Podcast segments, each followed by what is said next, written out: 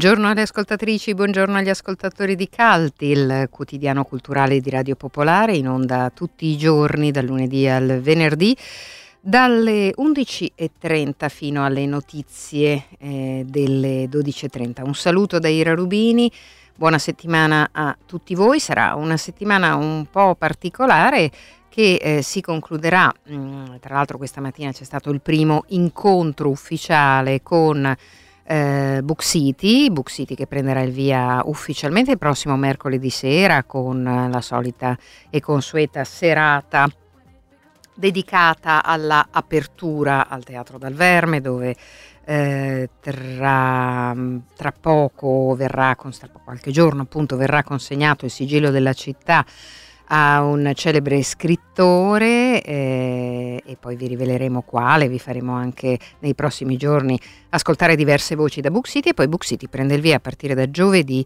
eh, per tutto il lungo weekend in tanti, tantissimi posti della città. Insomma, la formula la conoscete bene, Book City arriva a dieci anni e ritorna in presenza in questo 2021 sempre difficile, ma eh, ovviamente con eh, grandi cautele ed attenzioni. Ci sarà come sempre anche Radio Popolare, poi vi spiegheremo bene dove e perché. Io faccio una piccola anticipazione, saremo al castello, ma poi vedrete con quali modalità e con quali voci, con quali iniziative, questa è una cosa che vi verrà raccontata un po' più avanti nel corso di questa settimana, però intanto io comincio a mettere le mani avanti. Invece eh, vi eh, segnaliamo anche che oggi, come sempre, sentiremo Giuseppe Califano, il curatore ormai da tanti anni della nostra rubrica di musica classica, eh, del resto è eh, lunedì e insomma è anche eh, giusto che rispettiamo il nostro consueto calendario.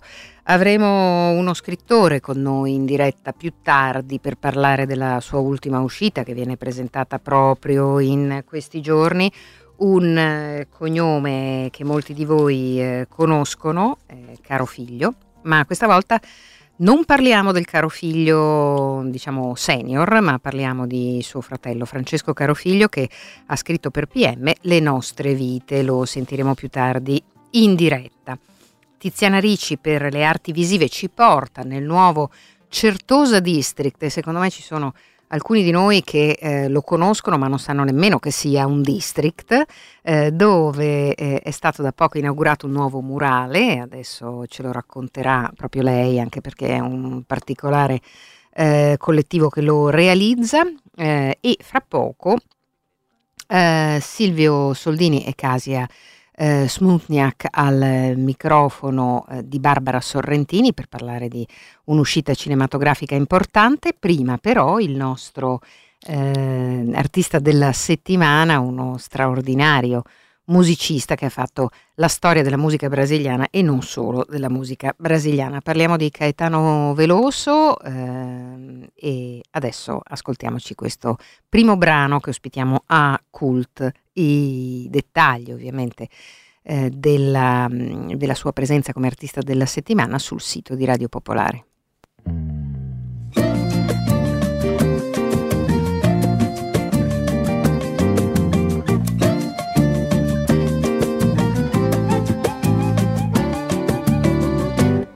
Olho pro cristalino corcovado E em silêncio grita bababá Tudo esquisito, tudo muito errado mas a gente chega lá. Tem muita atrito, treta, tem muamba, mas tem sertanejo, treco, pagodão. Ana Vitória, doce beijo, donça, maravilha, Mendonça, afinação. Vai chegando que a gente vai chegar. Vê se rola, se tudo vai rolar. Só que sem samba não dá. samba, não dá sem samba, não dá sem samba. Sem samba não dá, sem samba não dá. Sem samba não dá, sem samba não dá, sem samba. Tem sambanejo, pagodrejo, tem ferrugem, glória groove, saiara e Maraíza. E sem samba. e ou um, tem jonga com Rogério. Cabelinho, tem Paca, Chuta, Blues, tem gente pra chuchu. Duda Beat, Gabriel, Borel, Gabriel, Borel, Gabriel, Borel. Olho pro Cristo ali no Corcovado e em silêncio grita bababá. Tudo esquisito, tudo muito errado, mas a gente chega lá. Tem muita treta, treta, tem muamba, mas tem sertanejo, trepa, pagodão. Ana Vitória, doce beijo, donça, maravilha, Mendonça, afinação. Vai chegando que a gente vai chegar.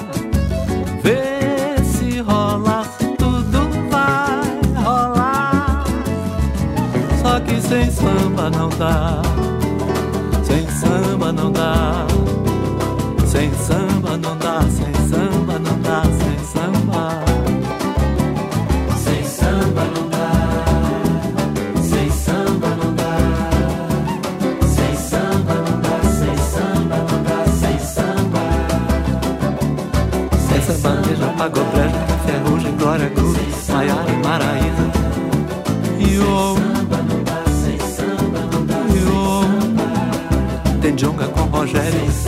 Cabelinho, tem Bacachu do Blues, tem gente pra chuchu.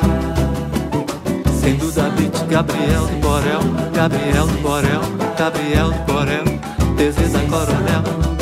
Tem Irã e Maju, Simone, Simária, sambando, Simária, sambando, Simária, sambando, Simária, sambando, Simária, sambando. Tem Santana, Mendonça, no Pelourinho, candidato, no Pelourinho, candidato, no Pelourinho, candidato, no Pelourinho, candidato. Tesourinho, guardidá, guardidá, guardidá, guardidá, guardidá. Olho pro Cristo ali no Corcovado.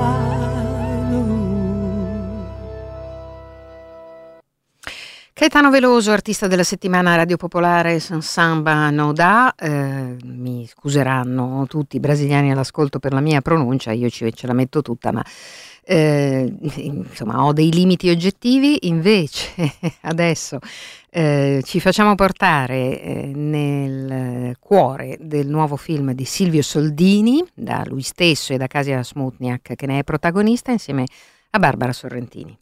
Già cominciare dal titolo 3.19 eh, il film incuriosisce, poi ovviamente nel film si capisce a che cosa si, si, sta riferendo, raccontando senza svelare troppo il perché di questo titolo e soprattutto da dove nasce questa storia. No, il perché di questo titolo no, da dove nasce questa storia. Se non ricordo male credo che nasce, questa storia nasce dalla, da una riflessione che riguarda eh, la vita in cui ogni tanto accade qualche cosa che ti che ti ferma, mm, tu sei dentro tue, nel tuo tran tran, sei dentro nella tua velocità, nel tuo tempo, un vivendo un po' col paraocchi magari sulle tue cose eccetera eccetera. E a un certo punto un incidente oppure un, una malattia, anche una cosa più piccola ti, ti, ferma e ti obbliga a, così, a, a guardarti dal, dall'esterno, a guardarti dall'alto, a pensare, a riflettere. Questo è successo un po' a tutto il mondo durante il lockdown, credo.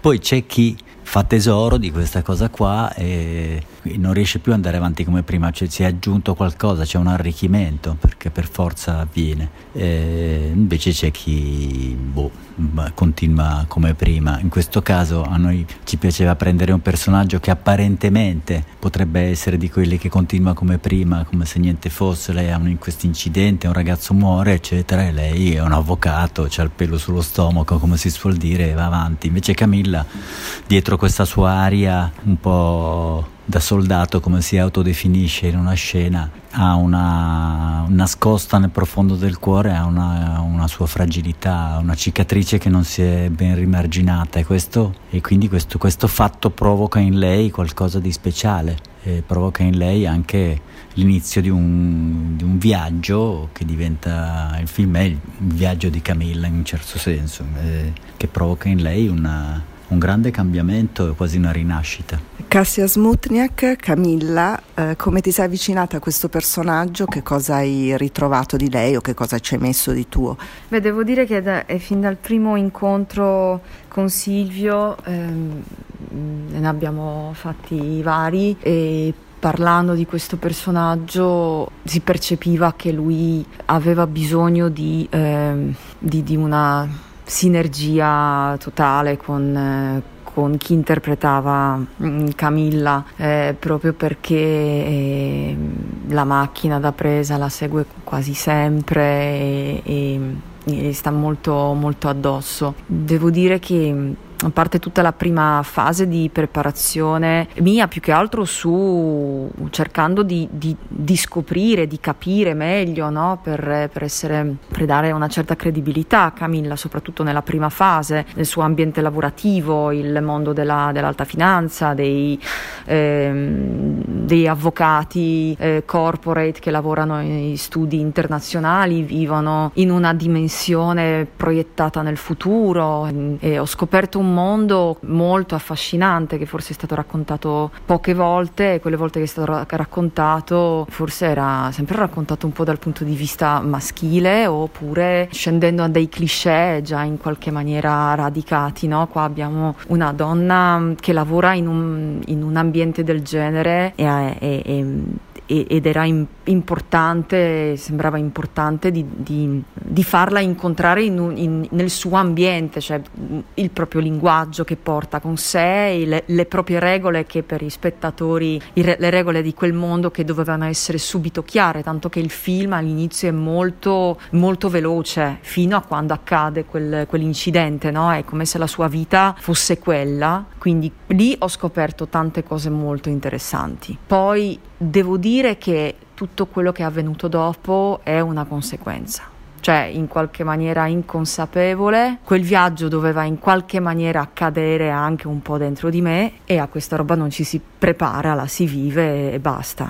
Silvio Soldini, la città spesso è protagonista nei tuoi film, insomma non è mai un contorno così per caso. E questa volta che, che elementi hai cercato e che tipo di città hai voluto restituire? Ma intanto credo che eh, in Italia sia l'unica città eh, possibile dove avrei potuto ambientare questa storia proprio prima di tutto per il, per il, lavoro di Camilla, perché fare questi lavori e poi ambientarlo in, in, eh, so, a Torino non avrebbe senso. Tutti gli studi legali internazionali, eccetera, sono in buona parte qui ed è la città più proiettata verso verso l'Europa, verso il mondo e, e, anche più proiettata verso il futuro.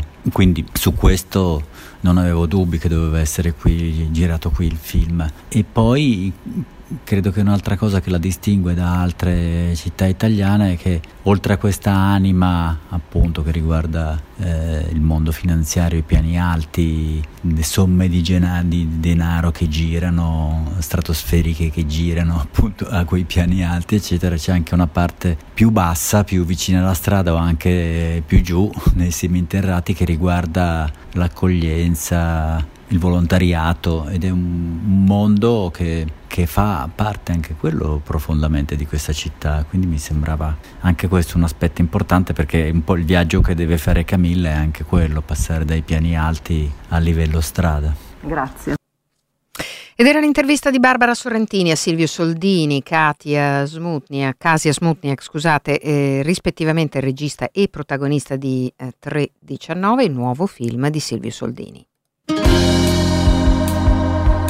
People say we got our own problems to solve here at home.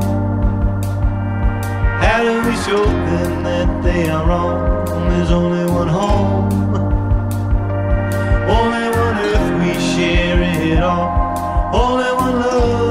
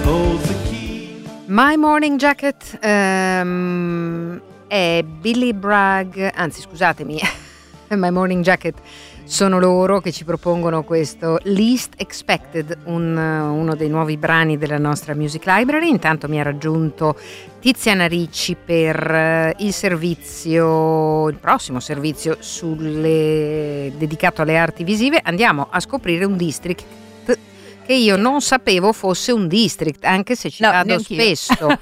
È proprio qua dietro. eh, Via cioè, in Certosa, zona Certosa. via Varesina. Via Varesina. Sì. eh. Eh, in questa giornata ti porto una nota di gioia. Sei Vai, contenta? di colore. Ecco. Mm. Allora, eh, sì, una nota di gioia eh, per un, un murale diverso dagli altri eh, perché mm, s- mm, si, si tratta di, di vivacissimi colori, di forme geometriche che si susseguono. e è nato all'interno di questo Certosa District e vuole essere un messaggio di rinascita, di rigenerazione urbana. È in via Varesina al 162 e eh, lo vedete sul muro esterno mh, del campus La Forgiatura, si chiama così. E, mh, dunque, è stato pensato dallo studio grafico Camuffolab, che è uno studio di Venezia che ha collaborato anche con Triennale, e insieme a Signe. Eh, che, che- cos'è Signe? Beh, ve lo dico, è nato nel 2016 dal graphic designer e curatore Francesco Dondina e dall'agenzia di comunicazione e produzione HP eh, per fare il punto sulla grafica italiana, eccetera. Adesso hanno tanti progetti, questo è il primo. E con Francesco Dondina eh, intanto parliamo di questo murale, ma poi ci sono qualcosa bolle in pentola. È un messaggio soprattutto legato al concetto della rigenerazione dei, Sì. dei quartieri, alla rigenerazione urbana. Ci troviamo in un eh, contesto che storicamente era legato all'industria. Diciamo che il progetto è nato proprio da quest'idea di ehm, in qualche modo dialogare con il passato, ma dare un messaggio in chiave contemporanea eh, sulla città che cambia, ecco, sulla città che cambia Sì. e per questo murale è stato No, eh, eh, no, dicevo, la città cambia e abbiamo visto Sì. in tanti quartieri l'intervento artistico eh, degli street artist. Sì. Questo è assolutamente particolare perché eh, è, un, è un intervento che adesso noi ci volevamo far spiegare, dai colori bellissimi. Diciamo che in qualche modo si discosta da quelli che sono i- gli interventi abituali, no? Ecco, Perché, infatti. sì, perché abbiamo intanto lavorato con uno studio grafico Sì. eh, di giovani eh, che si chiama Camuffo Lab, è uno studio di Venezia. Loro sono molto attivi anche fuori dalla loro città. Qui a Milano hanno lavorato, lavorano tanto anche con la Triennale, hanno fatto quest'estate tutta l'immagine visiva delle- dei programmi del palinsesto della Triennale estiva.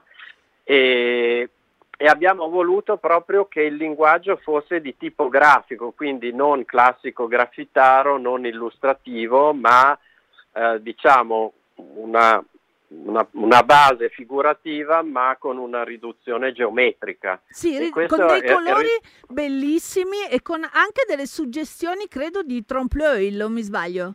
Ah, Sì, in parte, in Ah. parte anche se però è sempre giocato non con delle prospettive reali, ma con delle, diciamo, sempre con degli effetti un po' eh, geometrici. Ci sono delle profondità, ma non c'è un gioco prospettico come si potrebbe avere in un disegno classico di paesaggio figurativo.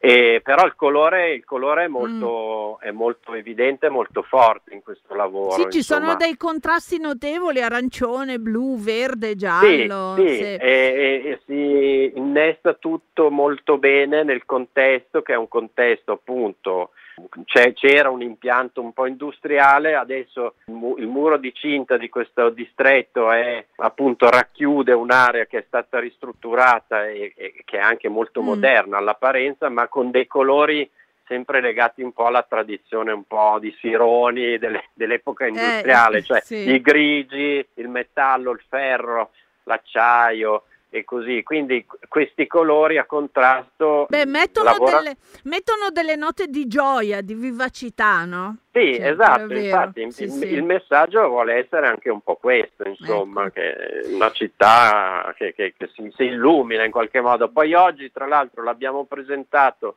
in una giornata tipicamente milanese sul tono dei grigi, Grigi, e eh. quindi era, era perfetto. Risaltava insomma, con- ancora di più. Dondina, questo primo intervento è l'annuncio de- della prima edizione del Milano Graphic Festival, giusto? Sì, è giusto, esatto. È un- il primo passo di un percorso che vedrà appunto la grafica protagonista nella città. Quindi partendo da, questo, da quest'area, da questo distretto che comunque sarà uno dei poli principali nell'ambito del quale si svolgerà questa iniziativa, però vedrà la grafica diffusa in tutta la città. Abbiamo coinvolto tutte le grandi istituzioni, i musei, la Triennale, il Castello, il Museo dell'Adi del Compasso d'Oro, la, la Società Umanitaria che è una storica istituzione all'interno della quale è nata la prima Sì. grande scuola di design no, a Milano Certo, e in certo. Italia e poi tante, tutte le scuole, tutte le associazioni. E quindi è un progetto, devo dire, molto partecipato, molto sentito, mancava a Milano perché sono anni che nella nostra comunità, nell'ambiente de- del visual design si discute, si parla di questo e finalmente sembra che ce l'abbiamo fatta. Ecco. Va bene, vedremo. Allora, intanto Eh. per vedere questo primo intervento bisogna venire in via Varesina al 162 che abbiamo detto è in zona Certosa, no? Esatto, Certosa esatto, District. e esatto, poi dopo Certosa questo festival a cui abbiamo Il fe- accennato sarà a febbraio. Il festival sarà a febbraio, sarà diffuso, sarà in tante zone a Milano, a Certosa, zona a base, in zona Tortona, dove già abbiamo anni fa fatto una mostra importante sulla grafica nel 2016 e poi in giro per la città, quindi insomma a breve poi eh, ci sarà il programma definitivo, verrà Ecco, comunicato. E non è detto che interventi di questo tipo debbano avvenire anche in altre zone che si prestano, perché effettivamente la città ha bisogno di questi tocchi gioiosi, no? Assolutamente, sì, infatti eh, l'idea è anche quella di piano piano di contaminare la città con questi segni che sono eh, soprattutto sono dei segni di gioia. Di gioia e di, di ottimismo. Eh sì. Di ottimismo, Eh, ma ci vuole, eh, soprattutto dopo il periodo che abbiamo passato. Ah, assolutamente, Ok. sì, sì, sì. Allora eh, vi ridò le coordinate, bisogna andare in via Varesina al 162 per vedere questo intervento che, eh, come ci raccontava Francesco Dondina, è l'anticipazione di questo festival che eh, vedremo sparso in tutta la città a metà di febbraio prossimo. Proprio ci mancavano i festival, eh? Eh, ma guarda, ma sai che stanno nascendo? Allora, le, le mm, week, week Eh, tutte le settimane. le settimane, eh, cioè Questa- adesso- adesso... c'è la Music Week, te lo dico perché Ah, ecco, Mm. quando parte? Fra poco, insomma. Mm. In tutta la città. Poi c'è Book City, Ah. adesso, eh, mm, Book City però è dieci anni che c'è. Insomma. Book City ci impegnerà, vero? Book City ci siamo, sì, ci siamo. Poi vi spiegheremo bene dove, come, Mm. quando, perché poi insomma gli ascoltatori Insomma, potranno bisogna, venirci a trovare. Mm. bisogna che anche eh, le, le persone si abituino, che tengano un'agendina e segnino tutti gli week, le, le settimane, Siti. le siti. Eh, ecco. cioè sono tutti suffissi Sì, che vengono. eh. Poi eh, io mm, non ce ne siamo tanto accorti, ma a Bergamo, per esempio, c'erano i giorni della pace, no? Eh beh, Quindi sono tre o quattro giorni in cui succedeva di tutto, eh, arti visive dappertutto. quindi a febbraio il festival, ricordiamolo ancora, questo Sì, legato eh, al certo- dall'11 al 13. E E cosa sarà- succederà? Mm. Ma sarà a- qui a Certosa District, a base Milano e nelle principali istituzioni culturali, quindi si pensa nei musei, nelle... Mm, mm, mm, mm. Ci coinvolgerà Ira? No, no, ma mi interessa molto il Certosa District perché ti ripeto, lo conosco molto bene, tra eh, l'altro eh, lavorando eh. qui siamo veramente a due passi. eh, e non ti sei accorta di non mi sono accorta che era il di district. No, ma non mi sono accorta che era il Certosa District, per me era via Varesina, appunto. Beh, però allora, io sono d'accordo con Draghi comunque, eh? Eh. Cioè, troppo inglese. troppo, scusa. Vabbè, a, Cer- No. a- a Certosa. Eh, Certosa, Certo- Certosa, Zona ri- Certosa. ricordiamo si chiama così perché c'è la Certosa di capito, no- Garegnano. eh. Non potevano dire zona certosa, no. Vabbè, e certosa questa- district fa più figo. E su, que- e su questa, e su questa vexata question io do appuntamento agli ascoltatori della seconda parte di Cult fra poco perché c'è la pubblicità. Goodbye, Ira. B- goodbye, goodbye Titi. See you. See you around. See you around. see, eh, see you tomorrow. see you tomorrow.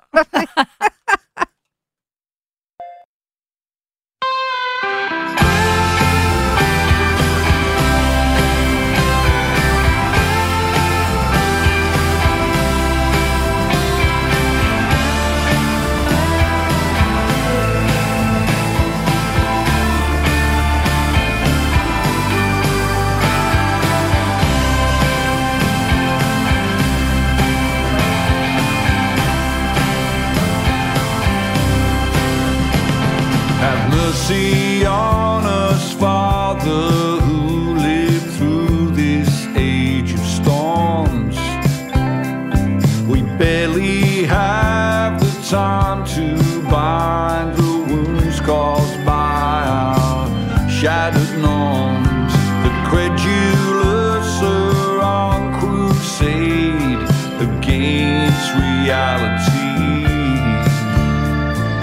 Freedom's just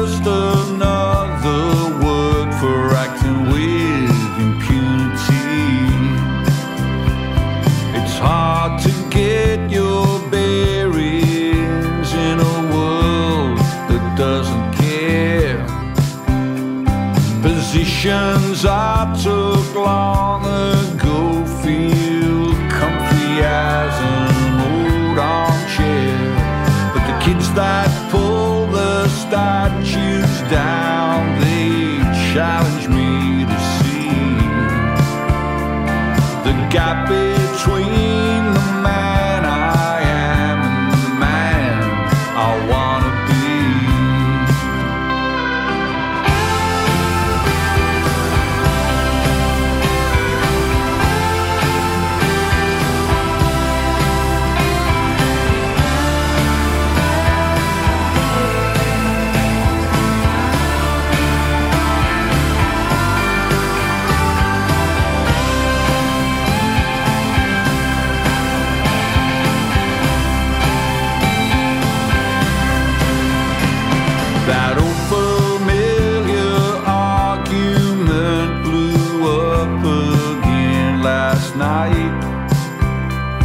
the one way one.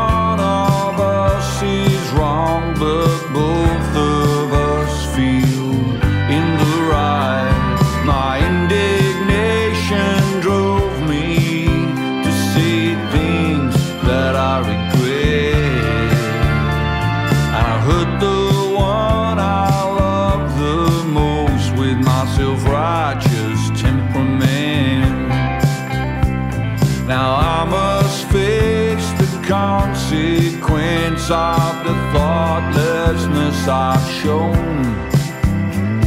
It wasn't my intention to spend this evening all alone, but wounded pride is all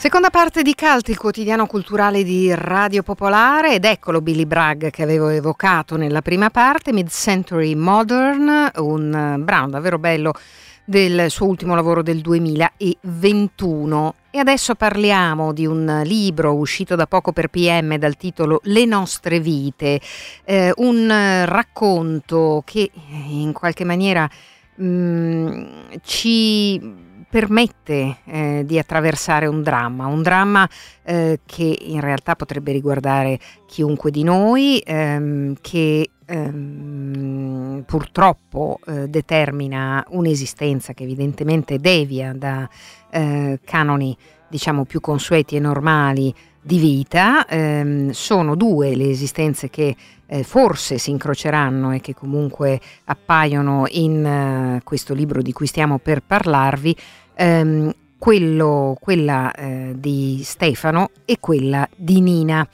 Eh, tutto il resto però eh, ce lo facciamo raccontare dall'autore delle nostre vite, che è Francesco Carofiglio, eh, di cui certamente avete già sentito parlare perché oltre a essere uno scrittore è anche un architetto, un regista eh, e ha firmato eh, molti lavori di cui è capitato anche di parlare ai microfoni di Radio Popolare.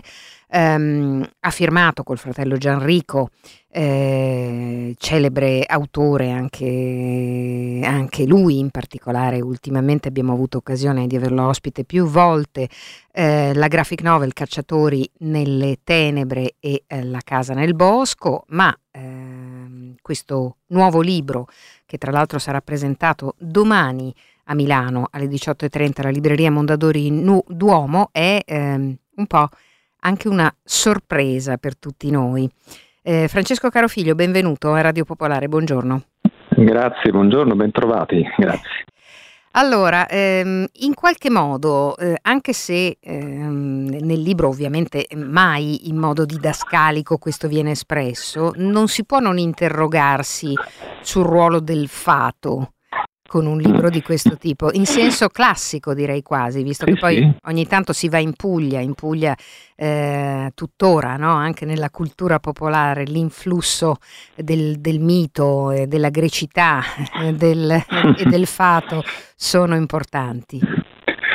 Beh, questa mi pare davvero un'interpretazione originale, nel senso che eh, nel corso delle tante interviste, devo dire, nessuno aveva fatto riferimento a questo, quindi insomma mi, mi piace molto questo, questo taglio, questa visione di, di questa storia, perché in effetti esiste qualche cosa di ineluttabile apparentemente dentro le sorti e le vite dei protagonisti di Stefano Sartor, che è un professore di filosofia, insegna a Parigi, che però nel suo passato ha questo, questo taglio profondo dell'esistenza, perché all'età di 19 anni perde tutto, casa, famiglia e passato, perché si risveglierà dal coma senza più memoria della sua infanzia e dell'adolescenza. E poi c'è Nina, di cui ha parlato, che è una ragazzina che nella fine degli anni Ottanta sta per trascorrere l'estate, la notte d'estate più attesa, più bella della vita, quella in cui si innamorerà. Ecco, di, di mezzo ci si mette forse il fato, come, come ha detto lei, cioè un destino che apparentemente è un destino avverso, ma forse è un destino che orienta diversamente le vite verso traiettorie nuove. No, l'idea mi è venuta proprio perché Stefano è un professore di filosofia e quello che gli è accaduto sembra una tragedia greca, anche un po', no? Sì, sì. Eh. sì è vero, è vero, no, ma ripeto, è molto originale questa, questa interpretazione ed è vero che sembra una tragedia, ripeto, senza possibilità di via di uscita. Questo inizialmente quando la tragedia si manifesta, però poi le energie e le forze delle persone e persino del destino a volte sono non prevedibili e quindi la storia poi ha un percorso nuovo, insomma ci sono vite nuove che nascono. Allora, c'è eh, tra l'altro insomma, un ritorno anche eh, di luoghi e territori, no? eh, nel senso che c'è Parigi, che ha una personalità potentissima nel libro, insomma, mh, proprio recentemente eh, in un'intervista che abbiamo mandato in onda poco fa sull'ultimo film eh, di Silvio Soldini, un'intervista della mia collega Barbara Sorrentini, si parlava della potenza dei luoghi, di quanto per esempio sì. Milano sia importante per Soldini, perché insomma certe storie possono accadere solo lì, eh, però c'è anche appunto il mare, il ritorno, no? E anche questo in qualche modo ha un sapore antico. Sì, ci sono diciamo, due sponde nei luoghi dal punto di vista narrativo, di contesto, di atmosfera, di, di nascita e di rinascita, e sono Parigi e la Puglia. Da una parte la Parigi del presente, quella in cui Stefano vive, e dall'altra la Puglia che in qualche modo mette insieme un passato, forse un passato remoto e un futuro possibile. E, sono due luoghi in cui un ruolo importante ce l'ha la luce, la luce della Ville Lumière, quindi è una Parigi notturna prevalentemente, è una, una città di attraversamenti stupefacenti, di, di, incontri imprevedibili. E poi c'è la Puglia che invece è la città, è la, è la terra della luce, della luce diurna, nitida, il nitore e la bellezza dei paesaggi, della bellezza architettonica che ti sorprende dentro un paesaggio naturale, come, una, come, dire, come l'immissione di, di qualcosa di soprannaturale. Quindi sono entrambi per me, ma anche per i protagonisti, in qualche modo gli spazi del magico in cui la vicenda si sviluppa. Ecco, vede che anche lei parla del magico e quindi alla, fine, alla, fine, questa è la sensazione che eh, si percepisce, pur essendoci moltissime eh, contemporaneità in questo libro, no? È un continuo, a parte che i personaggi non, non stanno mai fermi, sono sempre in movimento e in qualche modo eh, no, sono tra aeroporti, eh, luoghi di passaggio, non luoghi come eh, ormai siamo abituati a chiamarli, dove paradossalmente proprio le riflessioni, no? penso anche a una lunga lettera eh, in cui si parla no? di riflessioni che si fanno per esempio in volo, eh, oppure questa cosa a, a, a, lei piace molto, no? mettere i personaggi in una situazione di transito. Sì, sì, sì, è vero, mi piace pensare anche alla al potere imprevedibile anche degli incontri che, che, che, a volte si fanno proprio in questi, come dice lei, in questi non luoghi, in spazi di transito, di attraversamento. A volte sono soltanto voci, a volte sono volti, però a volte questi volti e queste voci che incrociamo per caso e soltanto per un istante possono come dire, segnare un percorso di cui ci rendiamo conto anche dopo molto tempo. A me succede e quindi in qualche modo forse questo tipo di, di attitudine è trasmessa anche un po' ai, ai personaggi, sì, a entrambi i personaggi. Poi ce ne sono altre perché le storie poi sono, sono, diverse, non sono solo quella di Stefano da una parte, di Nina dall'altra, sono percorsi paralleli che poi, come dico spesso, contraddicendo un principio cardine della geometria, però a un certo punto forse si incroceranno. Le faccio una domanda che mm, magari invece è sciocca, però mi è, mi è venuta. Perché ha scelto un personaggio, un protagonista, eh, diciamo che sì, certo ci racconta anche tutta la sua esistenza, ma che è adulto e una ragazzina? Perché ha scelto di giustapporre questi due mondi? Perché sono, intanto sono mondi che si muovono su, su tempi e spazi differenti. E quindi ehm, eh, come dire, racconto un uomo, un adulto nel presente una ragazzina eh, 25 anni prima, insomma presso poco, e perché avevo come dire, bisogno per lo sviluppo narrativo di avere piani eh, narrativi, sensazioni, contesti, suoni, persino musiche che risalissero a un immaginario condiviso magari con una parte dei lettori, in cui eh, come dire, far aderire la superficie eh, sensibile de- anche del dramma. Eh, c'è un tipo di dramma che ha un senso all'interno di un contesto preciso, alla fine degli anni Ottanta, e un altro che ne ha diverso nel presente. Poi, ripeto, non è detto che questi personaggi in tempi e spazi diversi non possano incontrarsi. Allora, eh, molto ben, ben, chiarito, io non vi posso dare grandi dettagli perché gli snodi del, del, del libro sono inevitabilmente rivelatori. Eh, quello che posso dire è che c'è tutta una parte che io sono curiosa di sapere se è autobiografica legata agli animali. Beh, devo dire che lì dentro c'è qualche cosa di me, diceva Carver, questa non è la mia storia. dei gatti.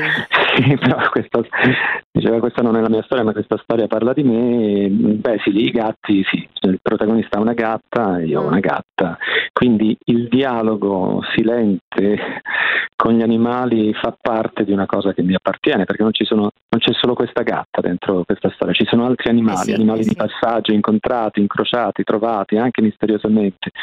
E questo sì, mi appartiene molto, dico come, come attitudine personale di comportamento. Questa è una, è una storia sì di, di, di, ripeto, sicuramente in cui c'è il dramma, in cui ci sono incontri, in cui ci sono spazi imprevisti per lo sviluppo delle relazioni, ma credo che alla fine sia fondamentalmente una storia d'amore. E, e l'amore si riversa su esseri umani e anche su, sugli animali. Anche su altri esseri.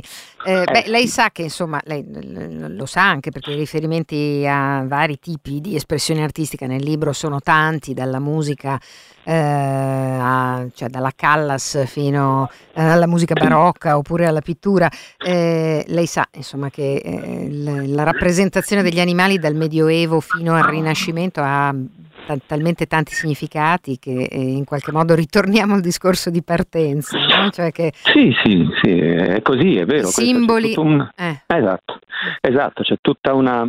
Ma questa storia è un po', anche qui mi compiaccio che lei lo colga, ma insomma è... ha una serie di segnali sotterrati dentro il tessuto mm. narrativo che mm. chi vorrà potrà cogliere, ma non è detto che si colgano, non è così importante. Eh, lo diceva Calvino, scrivere come appunto sotterrare un, un, un tesoro da qualche parte che forse qualcuno troverà, mm. non è detto che lo trovi, quindi ogni volta che qualcuno trova qualcosa che mi sembrava non facilmente rintracciabile io sono molto contento. Bene, eh, allora tra l'altro i tesori di solito un tempo lo sentivo in un uh, recente servizio, eh, venivano, noi ce lo siamo dimenticati perché non si usa più, di solito eh, seppelliti, sepolti eh, sotto esatto. una pianta eh, con qualche punto di riferimento. Dentro di solito ci si metteva un sigillo, un anello che eh, dimostrasse che appartenevano a chi li aveva sepolti, insomma tutta una tecnica di sepoltura dei tesori che abbiamo perso sì. e che forse sì. ci toccherà riscoprire. Beh, però anche questa metafora del, del, tesoro sepolto, seppellito da qualche parte, in fondo ha a che fare con questa storia. C'è qualcosa mm seppellito da qualche parte mm. che a un certo punto si scoprirà. Ecco. Si dissotterra.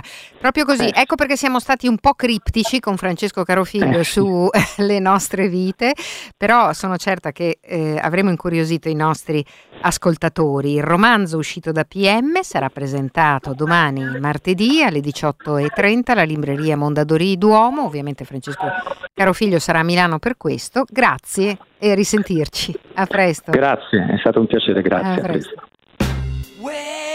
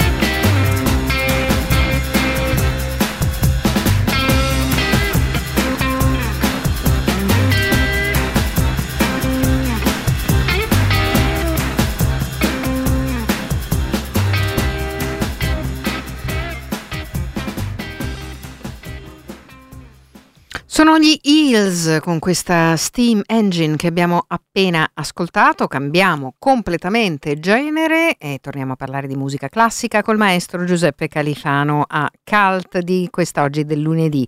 Buongiorno Giuseppe. Buongiorno, buongiorno a tutti e ben ritrovati. Allora, E abbiamo una piove eh, che una Dio la manda. Ma per fortuna si può, si può tuttora andare a vedere i concerti in sicurezza, eh? Cioè perché, perché, insomma eh, eh, all'esterno forse no, ma all'interno certamente sì. Certamente sì, e nei teatri si sta benissimo. Eh. E assolutamente si sta al caldo, si sta tranquilli e quindi assolutamente l'invito è ad andare a scaldarsi non solo il corpo ma anche il cuore perché poi la musica si scalda il cuore quindi assolutamente. Eh, gli appuntamenti poi questa settimana sono tantissimi e mh, io partirei subito parlandovi intanto di questa sera. Eh, siamo al Teatro alla Scala ed è il debutto di Robert Trevino al- con la Filarmonica, insomma un direttore che negli ultimi anni ha veramente eh, fatto tantissimo, è stato nelle più grandi sale da concerto quindi ha questo debutto, lui è di formazione assolutamente americana e insomma è- ha fatto anche tantissima musica contemporanea, in particolare compositori appunto americani, John Adams, Philip Glass, John Zorn, e- ma eh, porta in, um, in scala un programma eh, per quanto insomma eh, curioso eh, come abbinamento ma assolutamente eh, classico. Quindi abbiamo il Mozart con eh, il concerto per violino numero 5 il cosiddetto Turkish e, e poi abbiamo con eh, il, violinista austriaco Emanuel Tjekanaporian perché di origine armena quindi questo cognome è un po' eh, complicato per me. E, mm, mentre nella seconda parte c'è Shostakovich con la sinfonia numero 7 la Leningrado insomma scritta eh, durante l'assedio nazista della città. L'appuntamento questa sera è alle 20 Um, ma per chi volesse in, in Sala Verdi c'è anche una interprete che, virtuosa che conosciamo eh, da tante stagioni per fortuna, Elisto Virsaldadze, eh, che è in Sala Verdi per le serate musicali eh, con ancora Mozart, con la fantasia in do minore la sonata in do minore e accanto a Mozart abbiamo lo Chopin dei notturni opera 27 e della seconda e terza ballata. Eh, ancora Teatro alla Scala, questa settimana c'è tantissimo alla Scala e tanti appuntamenti diversi. Eh, martedì sera, quindi domani alle 20, eh, c'è il Festival Milano Musica con Michele Gamba eh, che dirige eh, l'Orchestra Sinfonica della, della Verdi eh, con un programma dedicato al Novecento di Britten con i quattro interludi marini splendidi e poi si passa a Boston Rim con un lavoro di una prima italiana e con un lavoro invece di una compositrice, quindi ne sono felicissimo, è Rebecca Sanders, ehm, compositrice inglese che è stata poi tra l'altro allieva di, di Wolfgang Rimm, con un lavoro per ehm, Per pianoforte e, e orchestra. E um, quindi insomma il solista è Nicolas Ogge ed è un'ultima occasione di ascoltare una compositrice donna di, di chiara fama insomma che è veramente un linguaggio personalissimo. Uh, programma altrettanto curioso per il ritorno in, uh, in Verdi di Zhang, Zhang Xian la, insomma, che ha guidato la Verdi insomma, per un po' di anni dal 2009-2016 e, mm, con i tre appuntamenti consueti il giovedì alle eh, 20.30, venerdì alle 20, domenica alle 16 e il programma come vi dicevo è curioso, e lei è direttore della New Jersey Symphony, quindi è in America e beh, sta facendo evidentemente un po' di, uh, un po di, ricerche, di, ricerche, C'è intanto un violinista solista, il belga Mark Butskov, eh, ma c'è questo concerto numero uno di Joseph Boulogne Chevalier de Saint-Georges, eh, spero di averlo pronunciato bene, compositore virtuoso eh, francese nato nelle Antille, quindi è eh, considerato il, il, Mozart nero, famoso così, eh, e come ancora un brano assolutamente rarissimo, Mother and Child, che invece è un compositore eh, di fine Ottocento nato in Mississippi, William Grant Steele, ehm, quindi insomma tutti i compositori americani da noi pochissimo conosciuti o sconosciuti addirittura, e poi però tutto questo accostato alla quarta di Beethoven. Insomma. Eh, quindi un programma anche questo molto, molto curioso. Uh, ci sono invece due appuntamenti uh, che vi segnalo alla scala che sono legati alla, alla musica antica e questo è molto è curioso ma anche molto bello. Intanto giovedì ci sarà Sonia Ionceva che è una, uh, una cantante che conosciamo scala che sarà protagonista di varie opere nel, durante questa prossima stagione, ma ritorna alla sua passione originale che è la musica antica e quindi sarà accompagnato dalla Cappella Mediterranea diretta da Leonardo Garcia Alarcón e con brani di Stradella, Monteverdi, Francesco Cavalli, insomma, quindi assolutamente musica uh, barocca e musica antica. E l'altro appuntamento, sempre in scala, sempre de- dedicato alla musica del passato, uh, sotto la bacchetta di Maxime eh, Chies, eh, che sarà sia al clavicembalo sia alla direzione di questo ensemble vocale strumentale che è il Pomodoro, ci propone eh, l'oratorio di Handel da Teodora, insomma, con uh, Joyce Di Donato nel soprano, sono tantissime star e gli appuntamenti sono uh, sia giovedì sia sabato come di consueto sono alle 20. Uh, eh, se ho tempo vi segnalo anche qualche altra cosa. Sì, abbiamo ancora un minuto e mezzo. Oh, perfetto.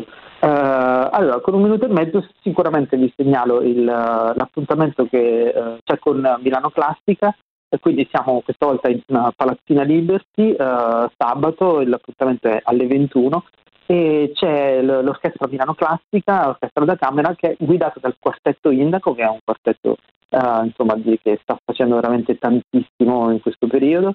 E, um, eh, loro sono quartetti in residence Milano Classica, tra l'altro, in questa occasione saranno concertatori e prime parti. Uh, e il programma le, lega la Borjak uh, e Gershwin, quindi c'è un po' di America e di Nuovo Mondo, è una settimana molto americana qui a Milano. Uh, e poi ci sono anche delle canzoni, come sempre Milano Classica da un po', ci sono anche uh, musica popolare con delle canzoni riarrangiate, canzoni irlandesi, uh, che sono però assolutamente ricercatissime perché sono legate alle ricerche che Borgia aveva fatto in, in, in, America per la sua Sinfonia del Nuovo Mondo e che, dove insomma ovviamente ha ritrovato la musica americana che però era un mix di musica irlandese, di nativi e di, eh, di molte altre culture, come sappiamo.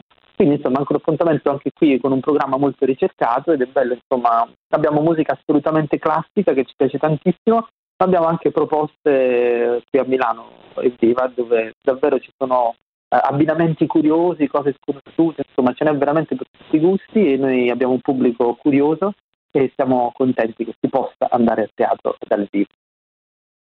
Bene, allora grazie, ovviamente ci associamo, grazie mille a eh, Giuseppe Califano che ritroviamo lunedì prossimo. A risentirci, a presto Giuseppe. Ciao, ciao a tutti. A presto. Oh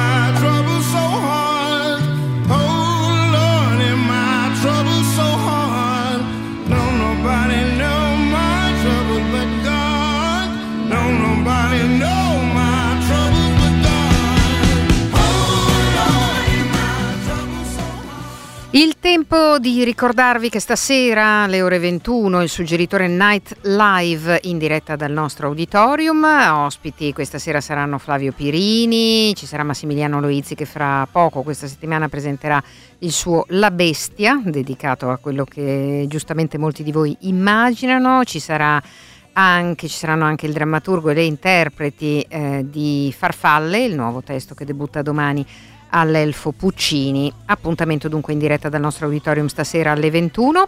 Eh, una segnalazione per stasera, sempre all'Elfo Puccini, debutta di lunedì Cercivento di Carlo Tolazzi con Alessandro Maione. Eh, la regia è di Massimo Somaglino alle 19.30 per l'appunto in sala Bausch. A risentirci domani alle 11.30 adesso le notizie. Un saluto da Ira Rubini.